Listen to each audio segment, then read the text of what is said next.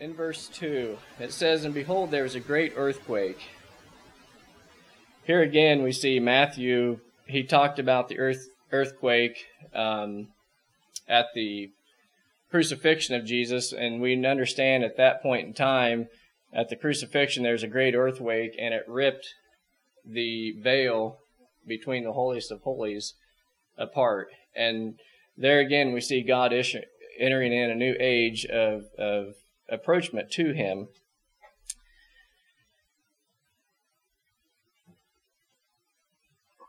And then it says, For the angel of the Lord descended from heaven and came and rolled back the stone from the door and sat upon it.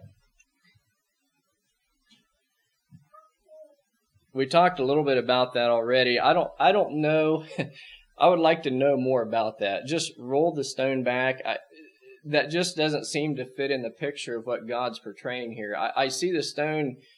Th- this is just my opinion. I see the stone just being obliterated. I mean, completely out of the track, out of you know. So so it's obvious that no man did this. You know, like was stated before in our Sunday school lesson, there's more likely a track for what the stone was rolled around, rolled down the hill, and the Roman seal, quite possibly there would have been ropes around the stone and then wax with the Roman signet. Um, the guard would put his his stamp on there.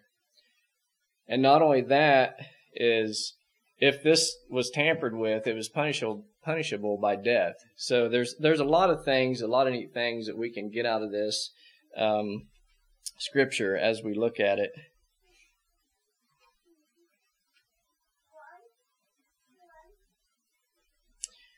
Verse 3, it says, His countenance was like lightning and his raiment white as snow. There's, there's quite a bit of, of things that we can get from this verse.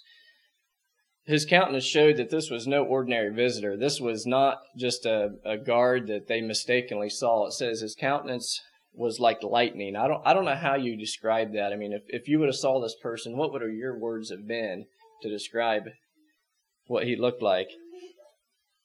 And we see the word white being used here. That's that's God's glory or that's God's holiness being emphasized as well. As we think of the angel that brought the good good glad tidings to the shepherds, I mean they were they were amazing to look upon. They were they were bright, as Brother Jeff talked about the light. I mean God always uses light to penetrate the darkness. As we think about his his face shining, um, Moses, when he come down from being with God on Mount Sinai, he had to hide his face. He had to put something in front of his face so he wouldn't scare the uh, the children of Israel because he had been with God. And Jesus at the transfiguration, his his face shone bright as well. So we see this is not any ordinary visitor. This was just a miraculous um, thing from God, illustrating His power and His glory. Verse 4 And for fear of him, the, keep, the keepers did shake and became as dead men. God can, by one and the same means, bring comfort to his believers and terror to his unbelievers. We see the difference between two types of people.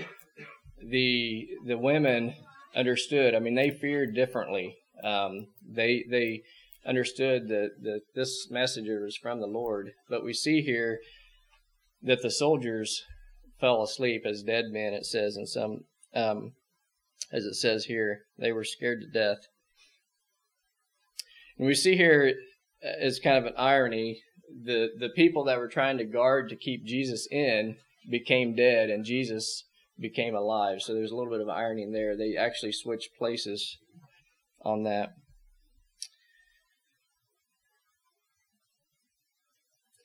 Verse 5 And the angel answered and said unto the women, Fear, fear not ye, for I know that ye seek Jesus, which was crucified.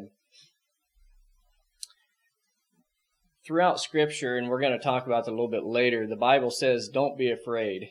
Um, and that's important. We as Christians today, we have all of God's Word, but we still fear. Well, there's still times in our lives that we may doubt. There's still times in our lives that, that our eyes we can't see as God sees, obviously, and so we look at things here on earth as as humans, as infallible people. So I don't want to just throw us under the bus, so to speak, but we do have God's word. We do have His scriptures to encourage us, to enlighten us.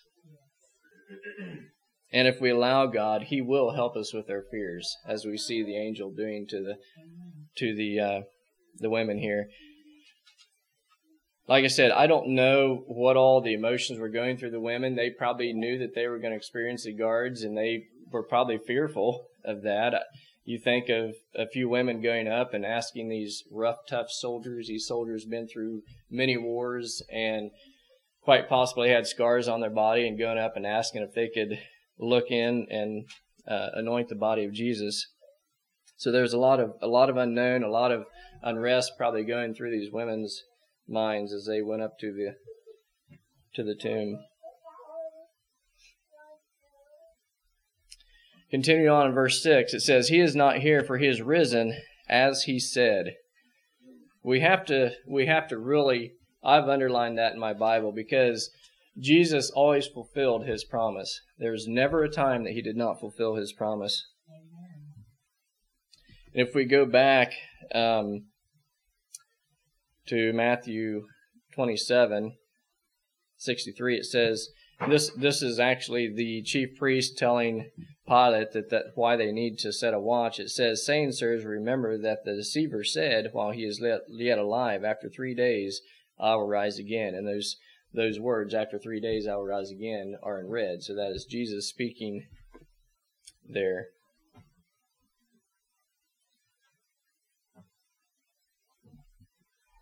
So continuing on, he says, Come and see the place where the Lord lays, where the Lord laid. So he's he's giving the, the women an opportunity to witness the resurrection, an opportunity to see the empty grave. And we can do that same thing today. We we don't have the the sepulcher, and there's not really a proven place of, of Jesus' actual sepulcher, but we can we can come and see right here in God's Word. We can see His promises being fulfilled, and they can increase our faith and strengthen our faith as the angel was telling the woman to to look in the, the sepulcher and see the, that Jesus had ridden, risen. Verse 7 it says, And go quickly and tell his disciples that he is risen from the dead. The women become the first missionaries to share the good news, and that went totally, like I said, against the Jewish tradition. They were to go and tell the disciples what they had seen and encourage them as well.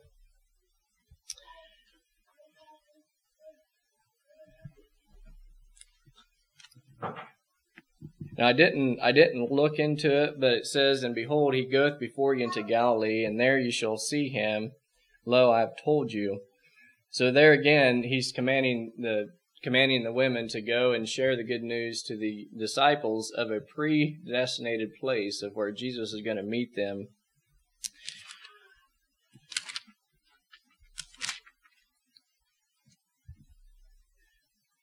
in Matthew 26, verse 32, Jesus says, But after I'm risen again, I will go before you into Galilee. And I didn't do a lot of detailed study in this, but I wonder if this wasn't a place where they had often met before because it doesn't say, and I would have thought Jesus would have told them specifically. So this might have been a special place where he had met with his disciples and, and communed with them and taught them and, and basically I think one place it says on a mountain but I did not I did not look that up for sure and study into that.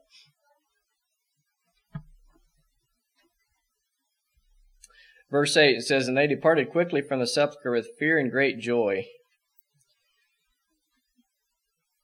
How would we have, how would we have felt, or what mixed emotions would have been going through us if we experienced something like this as, as the women experienced? And how do you explain this to your friends? How do you explain this to the disciples that they were going back to uh, tell? How do we process it? You know, each of us think differently. Each of us, um, our minds work differently. And how do you, how do we take this information and put it into practice from what we've saw?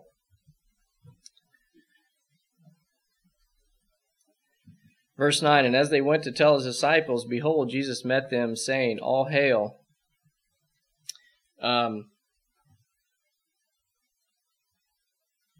so the angel told them what to do. Now they had to act out on faith and obey. And I see Jesus rewarding their faith, rewarding their obedience, because it says, as they went to tell his disciples, behold, Jesus met them. And we see Jesus here uh, again strengthening their faith. And he says, all hail, which basically uh, is a Greek word for chairo, if I pronounce that, C H A I R O, which is a which is a form of rejoice um, of praise.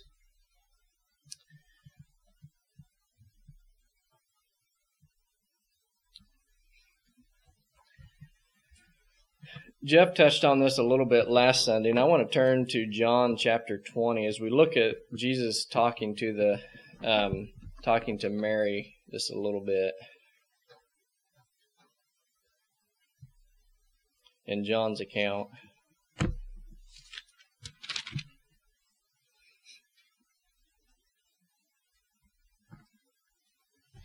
John chapter 20. I think we'll just. Oh, we'll start at verse 11. But Mary stood without the sepulchre weeping, and as she wept, she stooped down and looked into the sepulchre, and seeing two angels in white sitting, the one at the head and the other at the feet, where the body of Jesus had lain. And they said unto her, Woman, why weepest thou? And she said unto them, Because they have taken away my Lord, and I know not where they have laid him. And when she had thus said, she turned herself back and saw Jesus standing, and knew it was knew not that it was Jesus. Jesus saith unto her, Woman, why weepest thou? Whom seekest thou? She supposed, supposing him to be the gardener, saith unto him, Sir, if thou would have borne thee him thence, hence, tell me where thou hast laid him, and I will take him away. So we see here Jesus opening up a conversation with her, but at this point in time, she does not understand it's Jesus. But listen to the next verse. It says, Jesus said unto her, Mary. And immediately it says, She turned herself and saith unto him, Rabboni, which is to say, Master.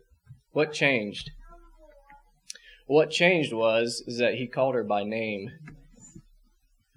Isaiah 43, verse 1. And now thus saith the Lord that created thee, O Jacob, and he that formed thee, O Israel, fear not, for I have redeemed thee. I have called thee by name, thou art mine. Mary knew where she had come from. She had, she had a very very um, ill-lived life, and Jesus had cast seven demons out of her. She had been. She knew what the price was paid for her redemption. She had been redeemed, and I think Jesus giving that personal testimony to her, that personal uh, greeting to her, she understood right then and there who it was.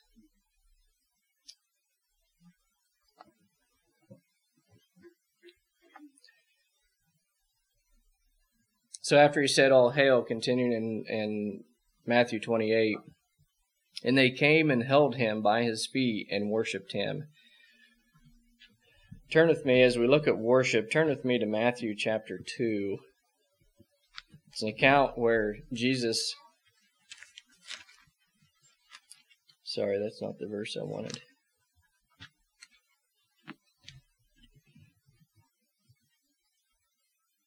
Okay, Matthew two ten. It, it's talking about rejoicing. I have my my notes mixed up here. The Magi's, when they saw the star, they rejoiced with exceedingly great joy, which that goes along with, with when he said, All hail. But the, the scripture that I was wanting was when Jesus was being tempted in the desert by Satan.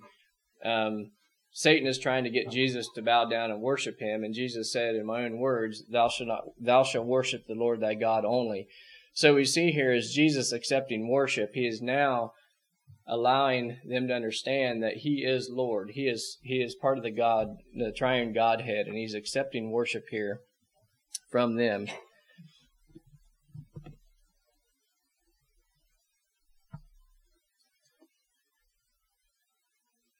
So continue on in verse 11, it says, Now when they were going, behold, some of the watch came into the city and showed unto the chief priests all the things that were done. It says some, some of the watch. So I'm, from my understanding, as I done a little studying this, they they expected, they were expecting possibly up to eleven men um, the disciples coming up to the tomb to steal the body of Jesus.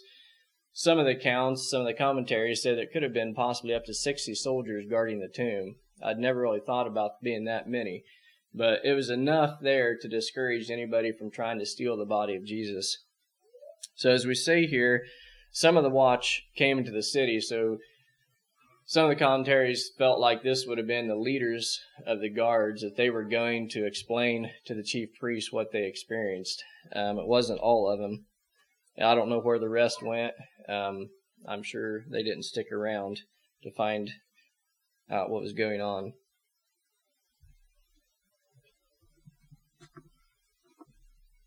I just wonder, like I said before, these were hardened soldiers. They they wouldn't have put just uh, dry behind the ear soldiers to guard this tomb. They they did not want anything to happen. They were scared that, that Jesus was going to fulfill his promise and that they were scared the disciples were going to come. So I believe these were soldiers that were hardened. These were soldiers that had experienced battle. They knew what to do if somebody come to try to confront them. They were they were there to discourage any of that and possibly kill anyone that come in contact with the tomb. But I wonder is all the battles that they have faced, they obviously had never faced an earthquake and they've never faced possibly one to two angels. Um, and they never experienced the tomb being the the stone being rolled away in the magnitude that it was.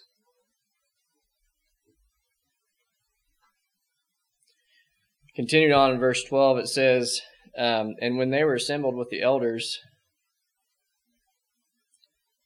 they had taken counsel and gave large money into the soldiers. And so we see here the chief priests and the elders trying to decide what to do with this story that the soldiers had told them. They did not want this getting out. They did not want um, this the story of Jesus getting out of his resurrection, him actually fulfilling the promise that he said, because they felt at this time that he was a deceiver. They didn't understand that he was the Messiah. And it really goes to show how deceitful these leaders were back then. And they gave the soldiers large amounts of money. I don't know what that would have been, but the money that they were entrusted in, this was money for the temple. This was money to be used for God. And here they're using the money that's to be used for God to pay people to lie about the resurrection. It's just it's just hard to understand their their thinking, their concept behind all of this.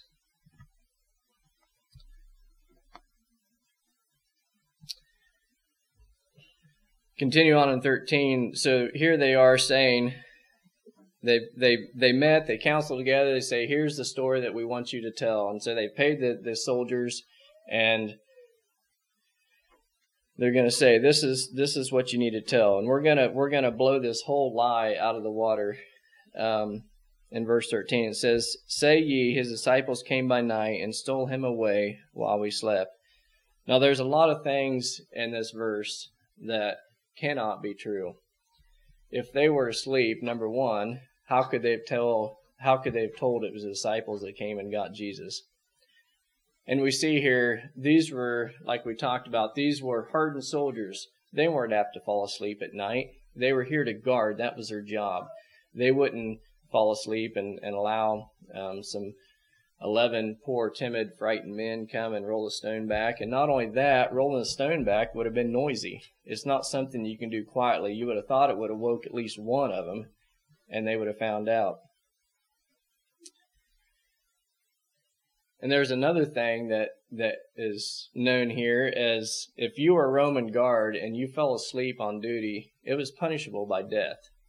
So these were not men that were just going to fall asleep on purpose or that you know there's that's why we can take this whole story and say it's not true there's so many things here that's going against them so in verse 14 we again see the deceitfulness of the the leaders of of the children of the hebrews it says if this come to the governor's ears we will persuade him and secure you so they had pretty good influence. They they knew that they had um, won over Pilate once, so they could win him over again. They knew that if the soldiers lied, they could be punished. If they if the word got back to Pilate that they had fell asleep, they would be put to death. And so the chief priests are going to say, "No, we'll cover for you. You go ahead and keep telling this lie, and we'll cover for you and make sure that you're not going to be killed.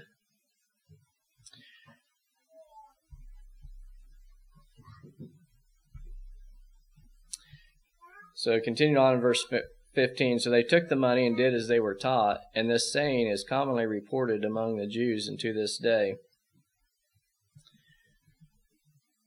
My understanding, Matthew, this account of Matthew is written, some commentaries thought somewhere to seven to ten years actually after the actual happening of the resurrection. And one commentator even said 30 years. So it wasn't just right away. This was an account. So the story had gotten out that, that the disciples had stole the body of Jesus. Mm-hmm. And so Matthew's setting the record straight of what actually happened several years after the resurrection.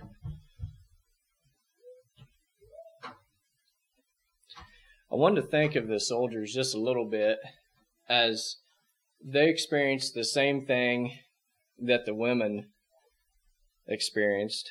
Um,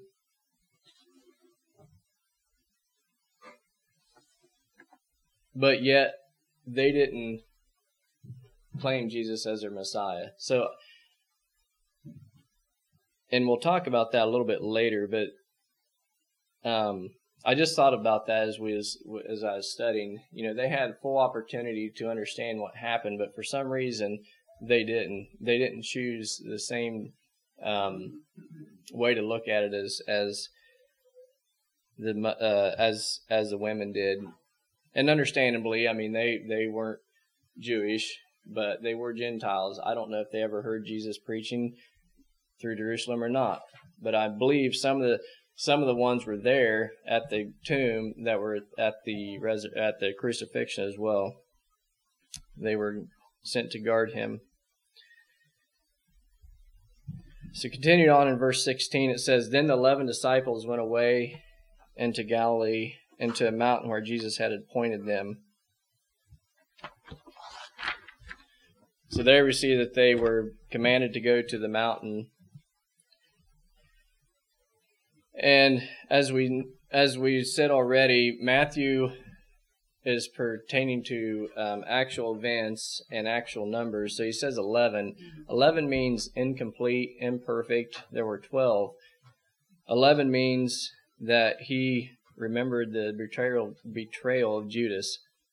Um, Eleven also means fallible, but Jesus uses that exact same thing today. He uses an imperfect person like me, an imperfect person like you, imperfect church to spread the good news of Jesus Christ. He uses he uses an incomplete person and makes him complete to do his perfect will.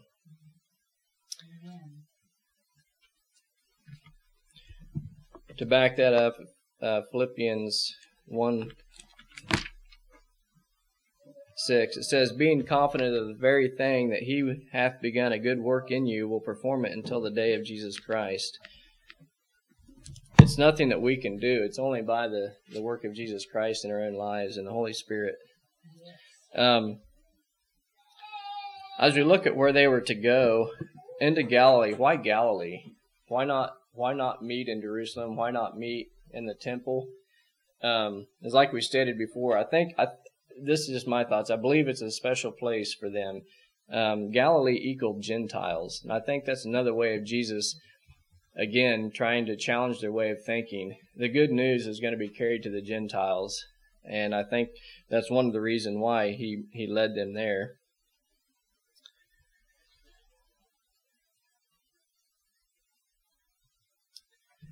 verse 17, um, it says, When they saw him, they worshipped him, but some doubted.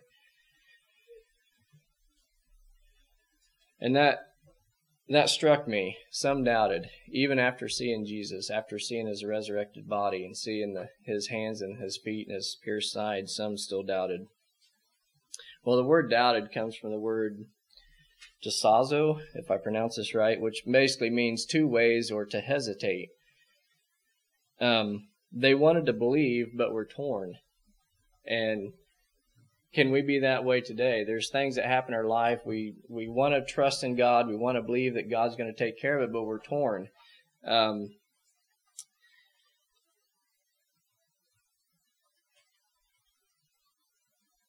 I like to I like to use the illustration of a child riding a bike. I mean that's that's I, I'm a simple man, and sometimes simple images helps me understand. A child riding a bike, they know they know it can be done because they've saw you do it, and they know that they can trust you. But it, they have to actually make the choice to get on the bike and start pedaling and trust that what you're telling them. Yeah, there's going to be some falls, there's going to be some scrapes, there's going to be some some possible bruises, but in the end, it's going to be awesome. It's going to be an awesome experience. And I think that's a little bit the same experience the disciples were, were dealing with. They they wanted to believe. They knew they knew God's te- uh, Jesus' teachings, but it was just actual faith of, of belief that Jesus is who He says He is.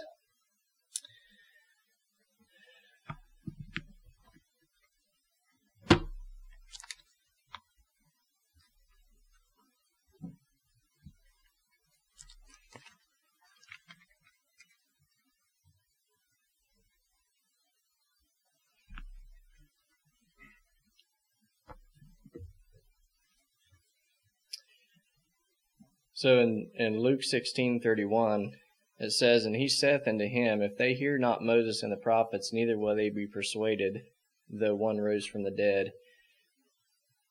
I think that kind of goes back to doubting the actual um, the resurrection wasn't enough to totally just blow them out of the water to to just blindly walk out in faith. Um, but we see here Jesus doesn't rebuke the disciples. He understands their doubt, but speaks to their faith. Um, he understands their frailty, but calls them to still carry on his work. You see, to God, our ability is less important than our availability. Think about that for a little bit. Our ability is less important than our availability as far as spreading the gospel. Our ability can even get in the way of God's role in our achievement if it obscures God's role in our achievement. I have a I have a picture on my phone and I've shared it with some as far as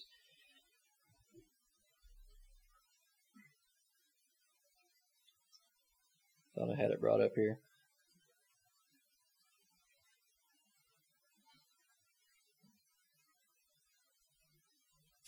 I can show you the picture after after church, but it shows this guy. He's at he's at a door, and the top of the picture says me trying to monitor the things I left in God's hands. And he's peering around the he's peering around the door. He says, "Hey, it's me again, just checking up on the status." And I find myself so many times in that same same dilemma. Is I want to trust that it's in God's hands, but I'm continually peering around the door, just making sure that everything's okay, that God's got it. And I see that the, the disciples here are in that same predicament. So, verse 18, um, and, and it says, And Jesus came and spake unto them. As we look at that, I've underlined that Jesus coming to them. They were there to go. Uh, they didn't. They obviously got there before Jesus did, and then Jesus came. As we look at look at that, normally the lesser approaches the greater. The disciple approaches the master, um, the sick goes to the healer, not the other way around. But Jesus reverses that role. He's coming to them. And that that illustrates his approachability and the same approachability that we have as Christians. We can't wait for people to come to us. Jesus is teaching us to go to out into the world, to go out and, and seek other people that are that are lost, seek other people that are hurting and discouraged, and to be available to help them, to listen to them, to uh, teach them about Jesus, and to share the good news of the gospel. I don't know about you, but I I enjoy sharing the good news, but I, I like to do it when it's convenient for me. I like to do it when it's easy. But so many times that's not the way it is. Sometimes it may be the call in the night, or it may be um, the most inconvenient time you're busy, and somebody has something to to that has a burden that they want to share with you, and it's it. So many times it's not not the um, like I said the most convenient time or or the easiest, and maybe it's just the fact that I want to experience the big moment of when they accept Christ, but yet that's not what I'm called. Maybe I'm called just to plant the seed um, that certain day, and God's going to get the increase, and somebody on down the road can lead them to Christ, share the gospel.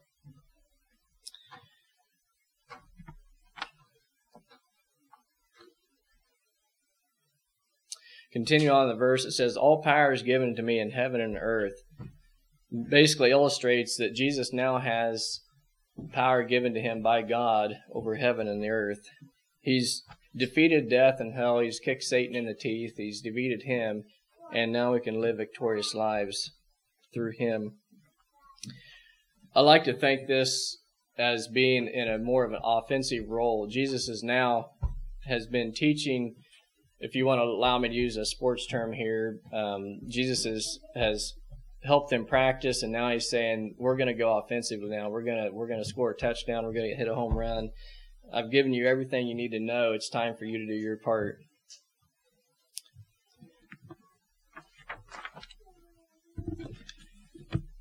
In verse 19, it says, Go therefore and teach all nations.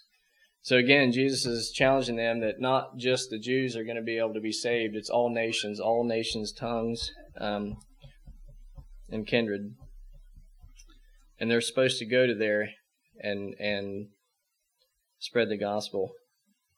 As we look at teaching, I'm not a teacher, but teaching takes time. Teach, teaching takes patience. It's not something that a lot of times people have to be repeated over and over and over again before they grasp something. At least that is the way with me. Um, and as a student and a follower of, of God, we learn as we grow. So we, we may learn something. We're like onions. As, as we peel an onion, there's many layers, and that's a lot of times how we grow, well, layer by layer um, in our own lives. And not only do we learn what they've taught us, we have to put it into practice. That's a, basically the the gift of a teacher is to show them how to put their teachings into practice to better their lives.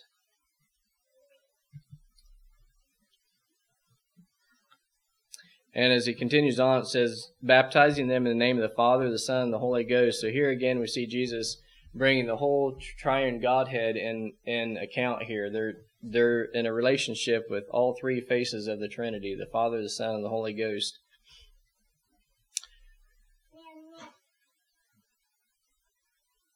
As we look at teaching people, as discipling people, discipling doesn't stop once they uh, accepted Jesus as their Lord and Savior.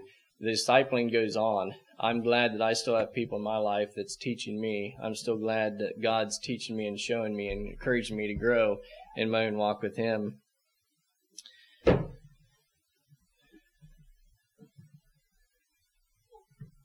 Verse 20 continue uh, teaching them to observe all things.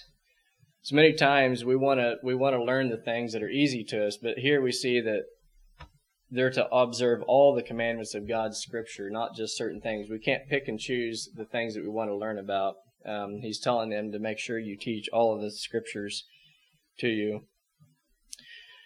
As we look at languages there's a um, wednesday night we had a uh, DVD series that we've been watching, and I didn't know this, but the word hallelujah and amen is universal.